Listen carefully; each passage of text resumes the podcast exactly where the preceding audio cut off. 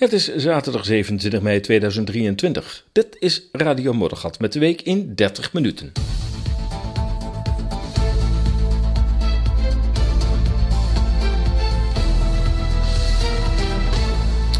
Met in deze uitzending, advocaat adviseert de Eerste Kamer om de wet publieke gezondheid, oftewel de WPG, niet aan te nemen.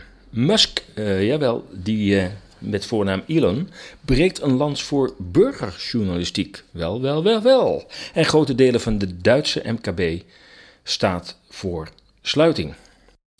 Het is de week van de WPG. We hebben al een paar rare wetten um, de Eerste en Tweede Kamer uh, zien doorgaan. De wet verplaatsing bevolking, ook niet zo'n hele frisse wetgeving. Of de financiële of de noodwet Financiën, waarbij je je haren de berg als je ziet wat daar allemaal in staat en wat de overheid met jouw financiën kan doen. Dan hebben we nog de pensioenhervorming, waar uh, deskundigen ook van gruwen. En ja, nu heb ik het dan over de WPG. De Senaat doet er goed aan het wetvoorstel, wetsvoorstel WPG resoluut af te wijzen. Dat zegt advocaat Cornelis Wisse. Hij wil dat het helemaal niet wordt aangenomen. Want die wet publieke gezondheidszorg wordt aangepast. De meermaals verlengde coronanoodwetten die de maatschappij ontwrichten. Met uh, lockdowns, mondkappen en avondklok. Ja, die coronanoodwetten worden nu dus permanent, maar dan in de WPG. De WPG, de Wet Publieke Gezondheid, uh, bestond natuurlijk al. Alleen er worden nu een aantal artikelen ingevoegd die rechtstreeks uit die noodwetten, coronanoodwetten, komen. En dat is ook wat de advocaat zegt. Hij zegt het is eigenlijk gewoon weer een terugkeer naar de noodwet. Ik dacht dat we daar vanaf waren. Het wetsvoorstel, zo zegt hij in het advocatenblad, belichaamt voor het grootste deel een terugkeer van de tijdelijke wet, zij het nu veralgemeniseerd voor toekomstige pandemieën. De ambitie lijkt daarmee niet veel hoger te reiken dan het motto: beter iets dan niets. Cornelis Wisse. Wisse vreest een herhaling indien zich weer een vermeende pandemie voordoet. Hij zegt: Verwacht mag worden dat bij aankondiging van een volgende pandemie deze wederom gepaard zal gaan met een indringende campagne tegen fake news en desinformatie. Dat zal ertoe leiden dat de kwaliteitsmedia, waar de bevolking voor haar informatiebehoefte naar zal worden verwezen, evenals bij de aanvang van de coronacrisis gebeurde, gedurende langere tijd vrijwel alleen het officiële standpunt van de staat zullen weergeven en de ruimte voor kritiek als van ouds miniem zal zijn. Einde citaat. De coronaperiode heeft laten zien dat niemand immuun is voor de 24-7 mediale angstcampagnes, de eenzijdige berichtgeving en de hetsen tegen andere meningen. Wisse verwacht mag worden dat de staat voor de onderbouwing van zijn beleid voornamelijk zal verwijzen naar de adviezen van het Outbreak Management Team, oftewel het OMT. In de rechtspraak zal bij het aanvragen van een voorlopige voorziening tegen de maatregelen de stelregel zijn dat de staat mocht vertrouwen op deze adviezen, tenzij deze evident onrechtmatig zijn. Gedurende de coronacrisis, zegt Wisse, kwam dat erop neer dat de adviezen van het OMT door de rechterlijke macht in de regel reeds bij voorbaat geacht werden te voldoen aan de inperkingsvoorwaarden van grondrechten. En citaat. Van de rechtspraak heeft de in zijn grondrechten aangetaste burger weinig te verwachten. Behalve een kortstondige overwinning, tussen aanhalingstekens, door een rechtelijke uitspraak tegen de avondklok, herinner je dat nog, gaven de rechters de staat altijd gelijk. De overheid heeft laten zien, en het was ten tijde van die avondklokzaak, er niet voor terug te schikken om afwijkende rechters tot de orde te roepen. En wel binnen vier uur. Twijfel is ook aan de objectiviteit van het RIVM en Wisse zegt daarover. Het gevaar is niet denkbeeldig dat wetenschappelijke instituties die onder een ministerie resorteren slechts de wetenschappelijke aankleding verzorgen van de gewenste beleidsrichting van de minister. Dit roept onmiddellijk de rechtvaardigde vraag op of met de coronamaatregelen slechts het belang van, het van de volksgezondheid werd gediend of dat er ook andere belangen in het spel waren. Oh, oh, oh, wissen, wissen, wissen. Een beetje in complot te denken, dat, uh, dat doen we hier niet aan. Um, ja, de onthullingen van duizend, duizenden interne documenten, je kunt ze, kunt ze vinden op, uh, op Substack. En op de website staat het artikel met een link naar de Substack. Uh, de onthullingen van de duizenden interne documenten op grond van de Wet Openbare Overheid, heet het nu, niet de WOP, maar de WOO, tonen aan hoe vals de overheid het spel rondom de pandemie heeft gespeeld. De overheid heeft naar buiten toe over haar ware bedoelingen gelogen en bedrogen. Het RIVM heeft in, in, enkel, in, in, geen enkel geval een solide en verifieerbare wetenschappelijke onderbouwing kunnen leveren voor welke maatregel dan ook. Het bevreemdt dan ook niet. Uh, nou, het bevreemdt eigenlijk wel dat niet geëvalueerde maatregelen nu in een permanente wet worden gegoten. En ja, ik noem nou toch even die naam, altijd met moeite moet ik, je, moet je zeggen, zeker sinds de coronaperiode. Ja, Rutte heeft toch aangegeven, we gaan niet eerder evalueren dan 2025. En dan is het toch onbestaanbaar dat een Tweede Kamer en ook zeker een Eerste Kamer niet ingrijpt en zegt, ja, wacht even we gaan hier geen wet aannemen met maatregelen die jij niet wil evalueren voor 2025. Ja, ik snap wel waarom hij dat natuurlijk wil, want hij wil natuurlijk en deze wet er doorheen jassen. En hij wil de, contracten met de WO rond hebben. En als dat allemaal in kan en de kruiken is, ja, dan weet je hoe Rutte is, esthetische handel. Zegt ja, uh, internationale verdragen, we moeten onze verplichtingen nakomen. En dan heeft die hele uh, evaluatie geen enkele zin meer. En misschien hoopt hij ook zelf dan uh, niet meer premier te zijn. En de jongen is dan weer misschien uh, leraar in, in, in, Rotterdam.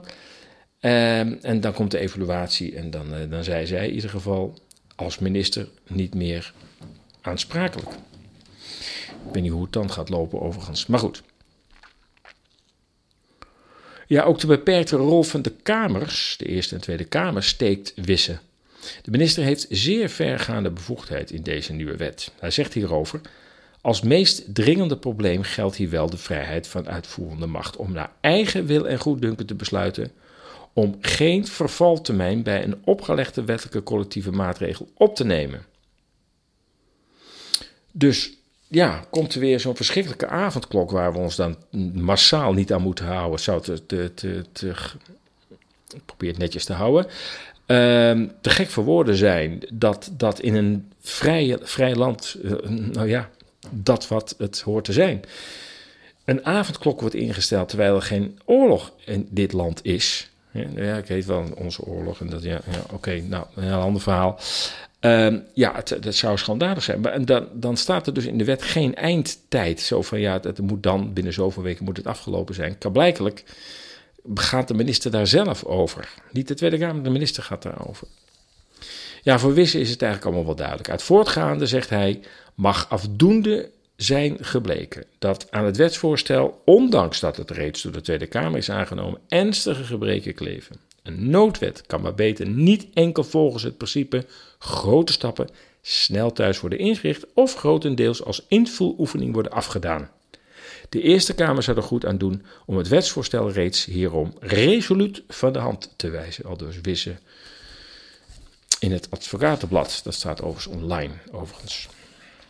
Ja, hoe zie ik dat? Ja, voor mij, dit wetsvoorstel is een schande voor normaal functionerende democratie.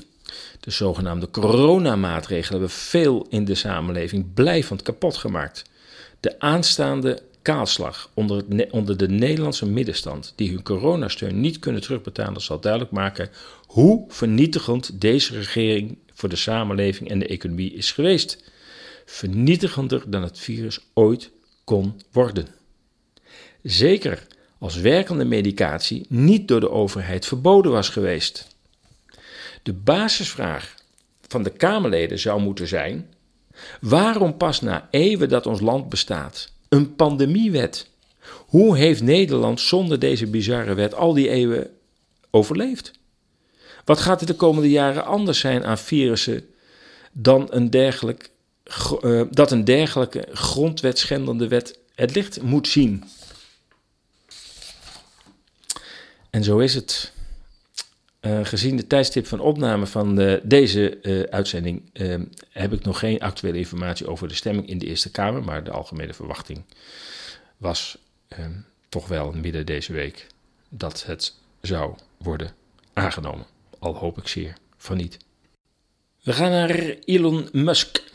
Hij heeft onlangs een interview gehouden, gesprek, podiumgesprek, uh, met uh, een directeur die een deel van zijn taken moet gaan overnemen. Nou, over uh, dat hele gesprek heb ik gisteren, dus vrijdag, een uitgebreid artikel voor leden gepubliceerd over wat daar allemaal is gezegd over, over Elon zelf, maar ook vooral ook over zijn, zijn toekomstbeelden bij, bij Twitter.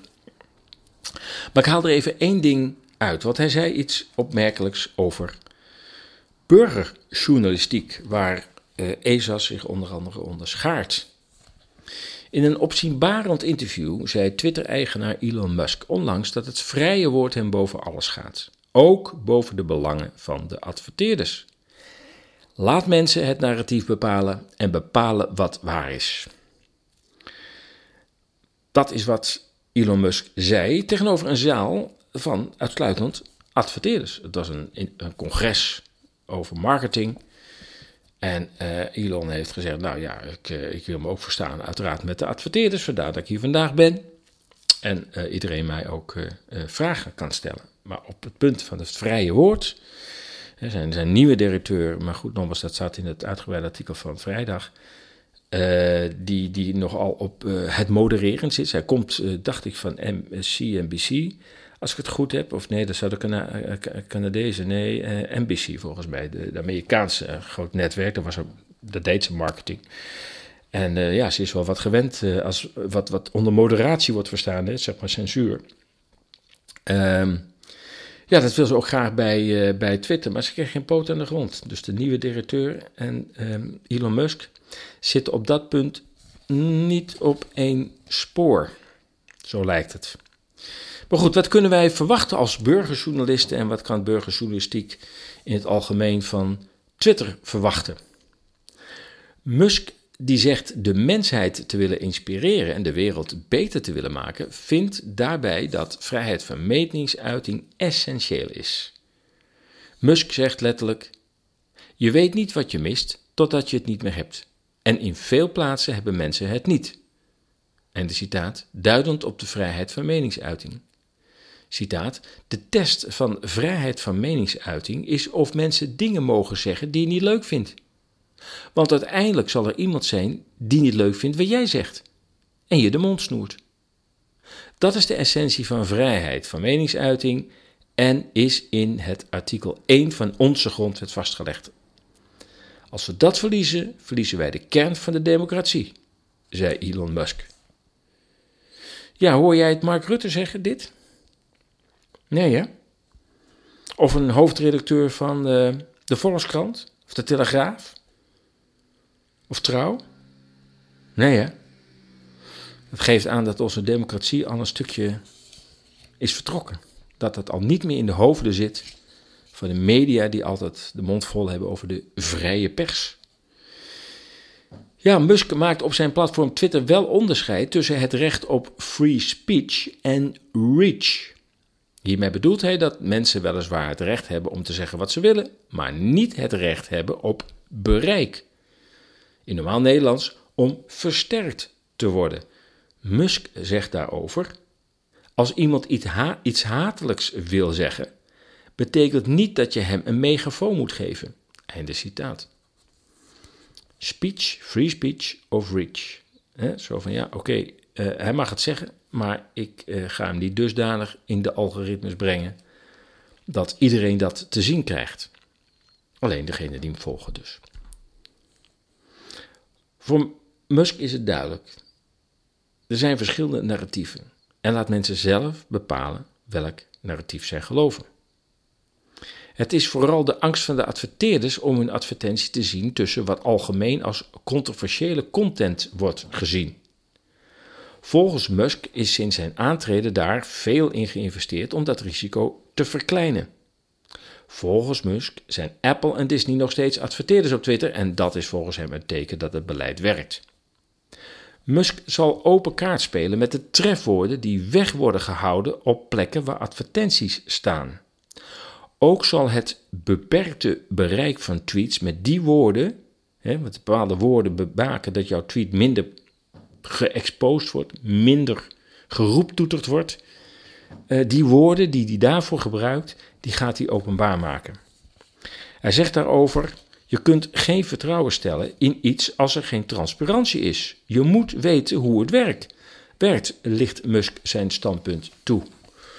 Nou zeg, dat uh, moest maar eens even in het Nederlandse kabinetszitting nemen. Het afgelopen jaar en al die, al die geheimen die dan stap voor stap dan toch wel weer voor een deel uitkomen. Maar als er iets niet is geweest de afgelopen drie jaar, en ik denk uh, eigenlijk al sinds het aantreden van Rutte, dan is het wel transparantie. Er leeft kritiek op de soms uitgesproken tweets van Musk zelf. Want hoe verhoudt zich Musk als twitteraar met zijn uitgesproken mening met de eindbaas die bepaalt welke tweets de megafoon mogen gebruiken en welke tweets niet? Volgens Musk is het grootste probleem niet zozeer de tweets, maar wat de mainstream media ervan maken. En daarbij refereert hij aan het recente interview dat hij had met de BBC, waar de interviewer, ik wil hem niet eens journalist noemen, Twitter verweet haat te verspreiden. Op de vraag van Musk om een voorbeeld te noemen, één voorbeeld maar, volgde stilte en ongemak. Inmiddels heeft de BBC een, uh, een uh, repliek gediend. Nou ja, dat is een beetje met modder gooien, omdat ze ook wel weten dat ze helemaal fout zaten. En uh, ja, dan geven ze nog even een kleine kat naar, naar Musk. Zo gaat dat met Auntie, uh, heet ze, uh, werd toch tante genoemd, Auntie BBC, zoiets dergelijks. Dat was toch de, ja, dat was een soort onderdeel van je familie, hè, de BBC in Engeland. Nou, dat is het al lang niet meer. Dat is toch een beetje de aangetrouwde familie die je niet in huis wil hebben. Ik heb het dan over de BBC, voor alle duidelijkheid. Ja, Musk zegt verder nog... De mainstream media willen niet gelijkgesteld worden op Twitter met de gewone burger. De bekende blauwe badge die een bepaalde status aan een account geeft, is niet alleen maar bereikbaar voor de MSM, de mainstream media. En dat is opzettelijk, zegt Musk. Het is belangrijk, zegt hij, dat burgerjournalistiek wordt versterkt. De stem van de mensen te horen zijn. Laat mensen het narratief bepalen en bepalen wat waar is. Einde citaat. En dat is natuurlijk wat, uh, wat veel mensen die uh, ja, dachten, uh, nou ja, op Twitter dat blauwe badge, dat, ja, dat geeft me extra status online. Ja, dat is bij velen weggehaald. Ehm, en hij zegt, ja, gemiddelde mainstream omroep krijgt dat, krijgt dat ook niet zomaar meer. Nee, hij zegt waarom? BBC verkondigt een van de narratieven. Ja, dat is natuurlijk wel zeer tegen het uh, van, van de grote mainstream media, die, die nu in één klap gelijkgesteld worden met ja, ome Sjaak in Rotterdam-Zuid, die ook wat loopt te twitteren, maar dingen wel goed heeft uitgezocht en daar een blogje over schrijft. En dan zegt Musk, ja, als dat, als dat zinnige informatie is, is dat net zoveel waard als het verhaal van de BBC. Misschien wel meer waard, want de BBC die ligt er ook wel behoorlijk op los. Ja, en dan nog uh, sprak hij de adverteerders in de zaal uh, toe. Want daar is hij heel duidelijk over. En hij zei uh, tegen de adverteerders: Het is cool als je je advertentie op bepaalde plaatsen op Twitter wilt hebben en niet op andere plaatsen. Maar het is niet cool om Twitter te vertellen wat zij moet doen. En als dat betekent dat wij geld aan, van de adverteerders verliezen, dan verliezen we dat maar. Maar vrijheid van meningsuiting gaat boven alles. En is zo waar er stijgt een luid applaus uit de zaal op. Van adverteerders, notabene.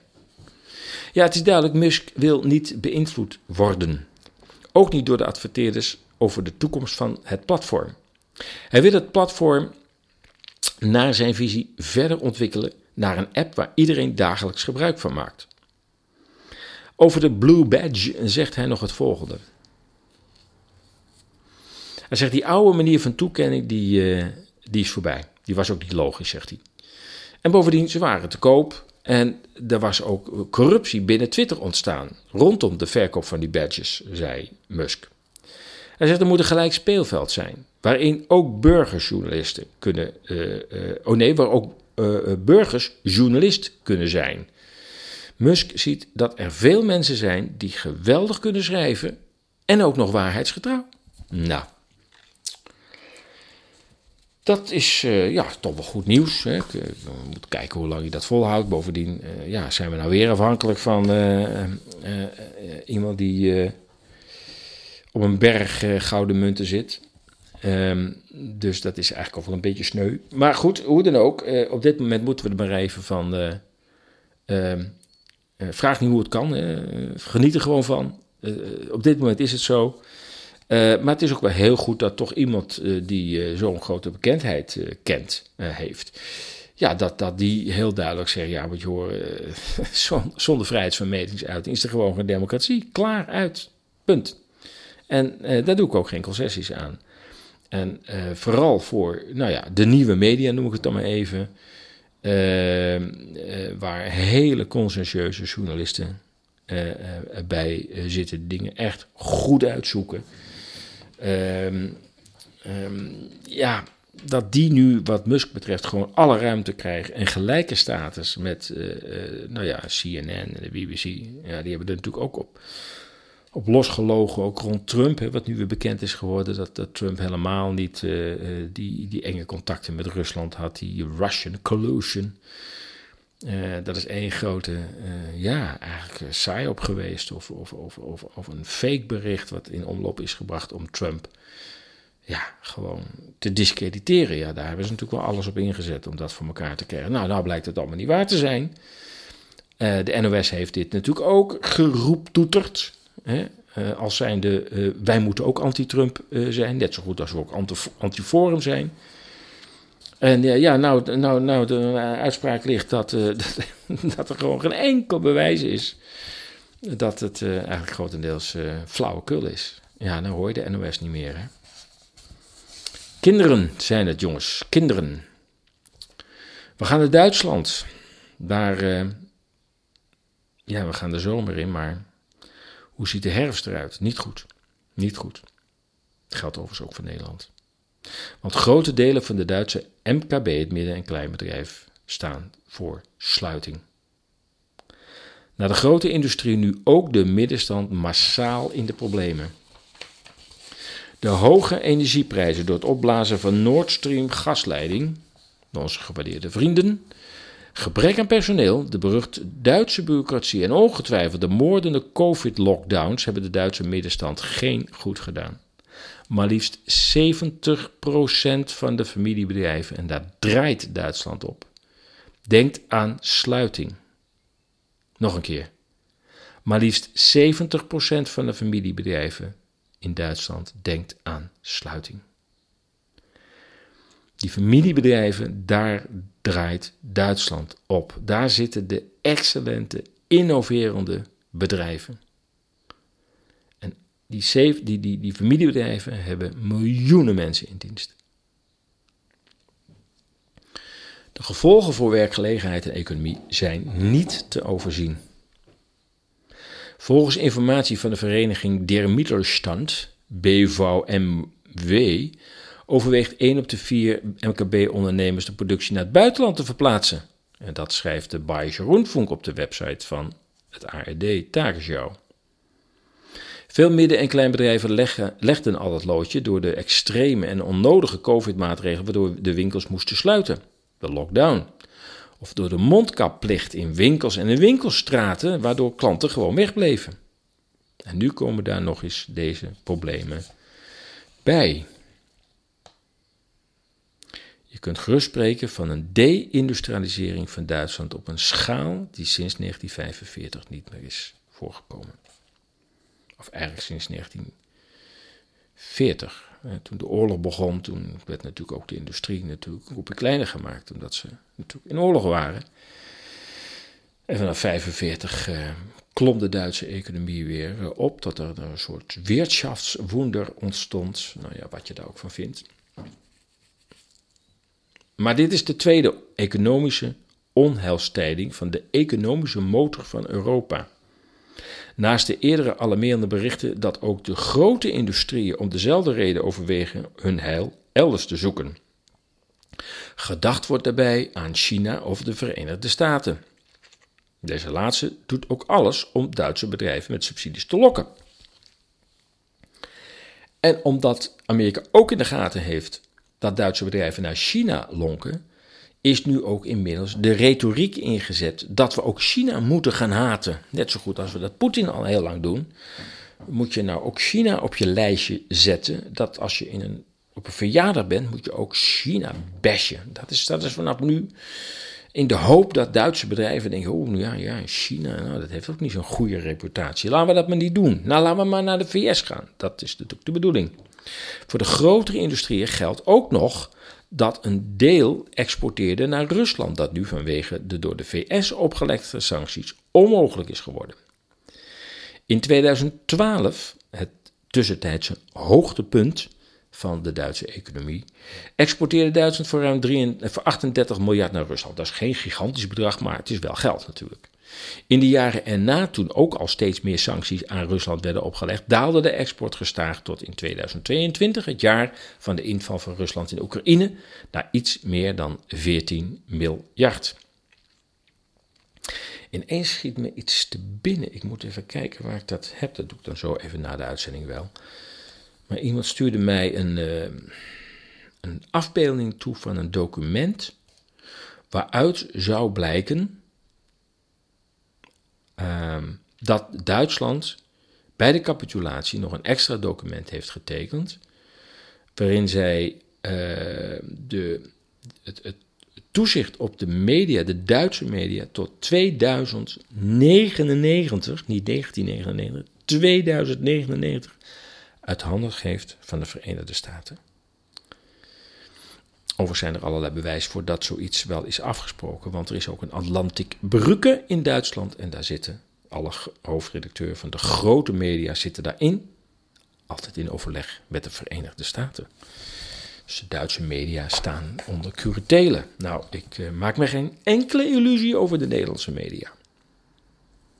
Ja, en er komt er nog een ander probleem bij in Duitsland: de wiebelstroom. Want die wiebelstroom, ook wel duurzame energie genoemd, maakt energielevering onbetrouwbaar. Een minder bekende reden is, die regelmatige, is een regelmatige stroomuitval. Jawel, we hebben het niet over Centraal-Afrika, we hebben het over Duitsland. Door de toename van wiebelstroom, bedoeld wordt natuurlijk zonne- en windenergie, kampen bedrijven te vaak met stroomuitval. Vooral voor Duitse bedrijven die vaak industrieel van aard zijn, leidt stroomuitval tot stilstand van fabrikage en grote schadeposten. Om de energievoorziening uh, uh, om de energielevering door duurzame energieopwekking stabieler te maken, had Duitsland 25 gascentrales in de planning staan om bij uitval van zon en of wind bij te kunnen springen. Want iedere kilowattuur, elke kilowattuur die je opwekt met zon of wind, daar moet je ook een reservecapaciteit voor hebben. Dus eigenlijk moet je een dubbele infrastructuur hebben. Dus stel dat je ooit tot 100% energievoorziening uit duurzame energie zou kunnen komen, wat volgens mij een volstrekte fabel is, een illusie. Um, dan zou je nog alle centrales die Duitsland nu heeft draaiende moeten houden voor toch die paar dagen dat de wind uitvalt en er ook geen zon is. Dat heb je vaak in het voorjaar, hè? dat is een beetje mistig en dan is er ook vaak geen wind. En najaar vooral. En dan? Dan valt heel Duitsland stil. En je kunt niet zeggen, nou dan halen we wel uit Frankrijk. Ja, die moeten dan heel Duitsland er ineens bij nemen. Dat kan dus niet. Um, dus daardoor voorspel ik je nu alvast in mijn plan 2020, 2030, dat in 2030, eh, dan zijn we hier vanaf. Dan hebben we ontdekt dat dit echt een heilloze weg is, die duurzame energie zoals we dat nu zien. Met, met nog 30.000 windmolens uh, in de planning op de Noordzee. Het is één groot industriegebied. Ik ben gevaren van Delfzijl naar, uh, ja, van naar Christiansand in Noorwegen. En ik ben geschrokken van het feit hoeveel windmolenpark ik onderweg tegenkwam. En ja, dat ik het, idee had van ja, ik, ik ben niet op zee, ik, ik vaar door een industriegebied. Echt verschrikkelijk. En dan moeten er nog enorme windparken bij komen. Hè? Het is echt onvoorstelbaar. En uh, bij de nieuwe wereld, uh, ook uh, de nieuwe media, hè, ehm, komt een visser, Jan de Boer. Ja, je zou verwachten dat hij een boer is. Nee, hij is visser. Dan zou hij beter Jan de Visser kunnen heten. Maar goed. Ehm, en die vertelt over de visserij. En wat er met de visserij al niet is gesold in dit land. En ehm, gelijk als met de boeren. Wat die vissers hebben door moeten maken om überhaupt nog te kunnen overleven, is echt bizar. Ik zou even die video opzoeken. Jan de Boer, visser bij de nieuwe wereld. Goed, even terug naar Duitsland weer. Door het opblazen van de pijpleiding, u weet wel, Nord Stream, door de Russen opgeblazen, dat weet u natuurlijk ook. Voor transport van leveringszekere aardgas uit Rusland is er onvoldoende gas voor die geplande 25 centrales. En het door de Verenigde Staten geleverde LNG is zo duur dat het ook niet meer rendabel is om deze centrales alsnog te bouwen. Met een instabiele, duurzame energielevering tot gevolg. Ja, duurzaam tussen aanhalingstekens, als je weet wat daarvoor nodig is voordat die windmolen staat en die zonnepanelen gemaakt zijn. Nou, dan is er weinig duurzaams aan. De, in de Berliner Zeitung zegt uh, Marcus Steilerman van de brancheorganisatie voor de chemische industrie het volgende.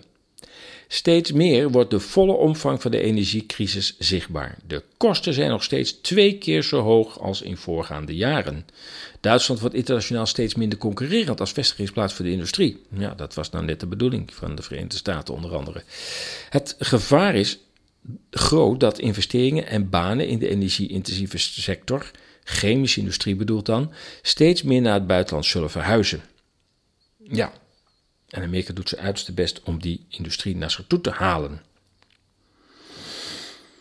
En Duitsland die draait, we gaan even terug, want dit was de grote industrie, we gaan even terug naar het, de oorspronkelijke kern van het, de, de kern van het bericht, is namelijk dat het MKB eraan gaat in Duitsland. En vooral dus het MKB, omdat dat familiebedrijven zijn. Die zijn van generatie op generatie op generatie, net zoals hier de boeren, van generatie op generatie opgebouwd. Het zijn familiebedrijven.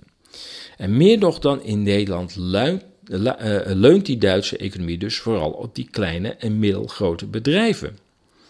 Ze hebben die familiebedrijven met een lange staat van dienst. Een deel ervan slaagt erin door hoge kwaliteit in een niche te leveren om wereldwijd te kunnen exporteren. Dus sommige zijn zo bekend dat ze, dat ze zowat de enige zijn ter wereld die dat product maken, terwijl het een familiebedrijf is, een klein familiebedrijf.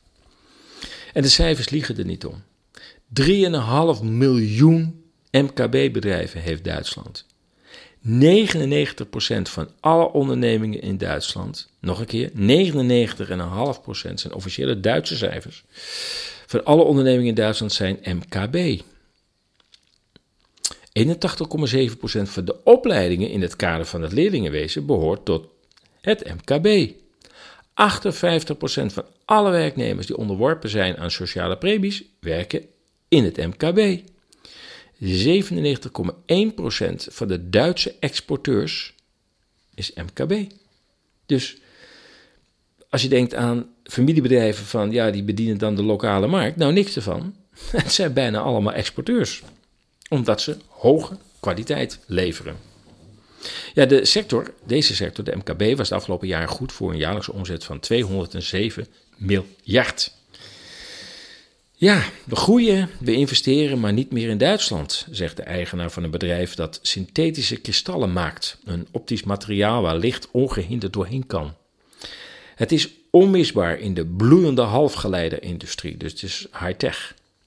Zonder dit product kunnen de machines in de chipfabrieken wereldwijd niet produceren, al dus het ARD.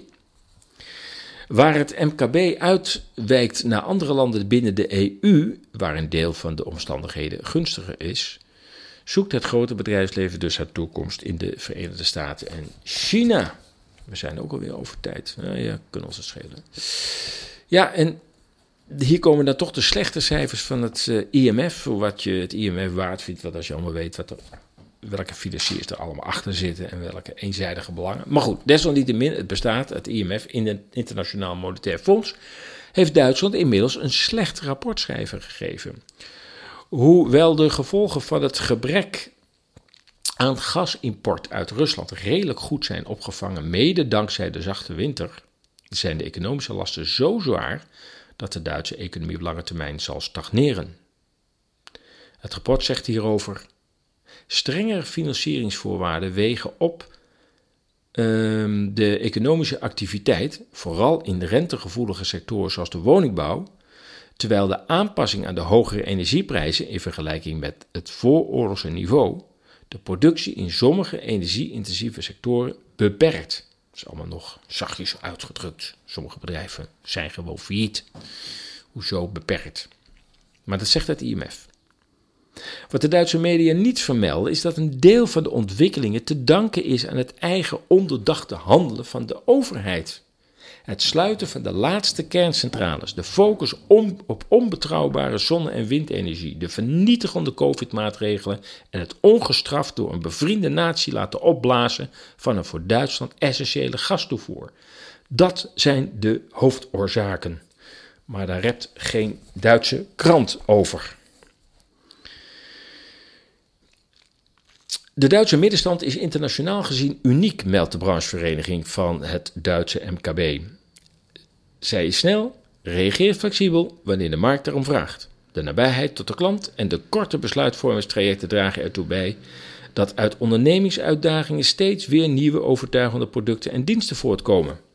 Wereldwijd zijn er 2700 verborgen kampioenen, bijna de helft daarvan is Duits.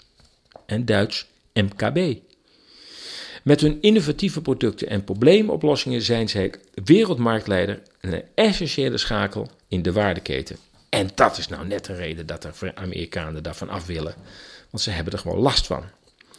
Want de Duitsers exporteerden, dat is nu aan het uh, recht trekken, dat eigenlijk misschien wel een verkeerd woord, hoe dan ook. Ik dacht iets voor 165 miljard per jaar naar Amerika. Daar zitten veel hoogwaardige producten bij die duur zijn. Waaronder ook trouwens Mercedes, Porsches, uh, uh, BMW's. Maar de Amerikanen die konden niet meer dan voor 65 miljard slijten aan Duitsers. Omdat Amerika blijkbaar, behalve hamburgers, toch te weinig te bieden heeft. En dat stak Amerika al heel lang. Zelfs Trump heeft daar Duitsland over aangesproken en gezegd: dit kan niet zo langer duren. Wij moeten 100 miljard per jaar toeleggen op de handelsbalans met Duitsland. En dat betekent dat Amerika 100 miljard per jaar ergens anders vandaan moet zien te toveren en naar een ander land weer meer dan 100 miljard moet exporteren om Duitsland, om in Duitsland die Mercedes te kunnen kopen. Nou, dat wordt nu rechtgetrokken. Op een zeer hardhandige manier. Ja, de crisis is dus grotendeels het uh, resultaat van gewoon menselijk ingrijpen, niet van onvermijdelijke ontwikkelingen. Hè. Dat is niet Poetin die dit heeft veroorzaakt. Veel grote, veel Amerikaanse investeerders maken zich op voor de koopjesjacht op het vastgoed van het failliete MKB en de naar financiën uh, snakkende Duitse industrie. Ook in Nederland wordt verwacht dat een aanzienlijk deel van het MKB door de terugbetalingsplicht van de coronasteun de deuren zal moeten sluiten. Ja, wat een treurig verhaal, hè? Een economische recessie die geen economische recessie had hoeven worden. Dat is nog veel erger. Het is niet van buiten komend onheil. Het is volslagen onkunde van onze overheden die deze ellende over ons heeft afgeroepen. En dan vaak nog wel in buitenlandse opdracht, denk ik. Even nog aandacht voor Berlijn, want dit is de, de, de maand nog waarin je uh, nog een vroegboekkorting krijgt op uh, de rondleiding die ik geef in september in Berlijn. En um, ja, het is een bijzondere tour, dat kan ik je nu al vertellen. Dat is de eerste ook uh, geweest. Het is een fascinerende stad. En ja, die stad heeft meermaals het lot van Europa bepaald. En wat ik je net voorlas, het is weer Duitsland, de hoofdstad Berlijn, die uiteindelijk de economische toekomst van Europa zal bepalen, zal beïnvloeden. En ook nu speelt Berlijn een centrale rol in de geopolitieke spanningen op ons continent. Um, in anderhalve dag zal ik je plekken laten zien en ervaren die Berlijn als hoofdrolspeler verklaren. We bezoeken historische plekken van de afgelopen eeuw en plekken die ook deze eeuw bepalend zullen zijn. En eh, ik heb een aantal reacties gehad van, van deelnemers aan de tour. En een daarvan zei: Een buitengewoon fascinerende rondleiding door deze stad, die letterlijk in het centrum heeft gestaan van de moderne wereldgeschiedenis en nu weer uiterst actueel is. Paul brengt je met zijn jarenlange ervaring als Berlijngids naar plaatsen die een soms adembenemende brug slaan tussen het heden en het verleden. En dat in een zeer aangename en ontspannen sfeer met volop ruimte voor discussie, waarbij Paul put uit zijn grote kennis van deze stad en zijn geschiedenis. En niet te vergeten, humor. Um, ga naar ezas.nl en uh, boven in de balk, daar uh, staat een linkje in de witte, witte balk. En dan krijg je meer informatie. En je kunt ook meteen boeken als je dat wil. Binnen is binnen en je hebt nog een aanzienlijke korting. Nou, we kunnen het langzamerhand wel de week in 40 minuten gaan noemen. Hoe dan ook. Je luistert dan de week in 30 minuten officieel. En als je deze uitzending hebt gewaardeerd, overweeg dan een donatie, een lidmaatschap van ESAS of een aankoop van een van onze ESAS magazines met veel artikelen die een echt tijdsbeeld scheppen. ESAS kan niet zonder steun van donateurs en leden. Maak ons bereik groter en deel deze podcast van Radio Moddergat op je social kanalen. Je kunt ESA's volgen via onze nieuwsbrief, RSS, Telegram en Twitter. Kijk voor meer informatie op esas.nl. Ik wens je een goed weekend. Blijf waakzaam, blijf sterk en tot volgende week.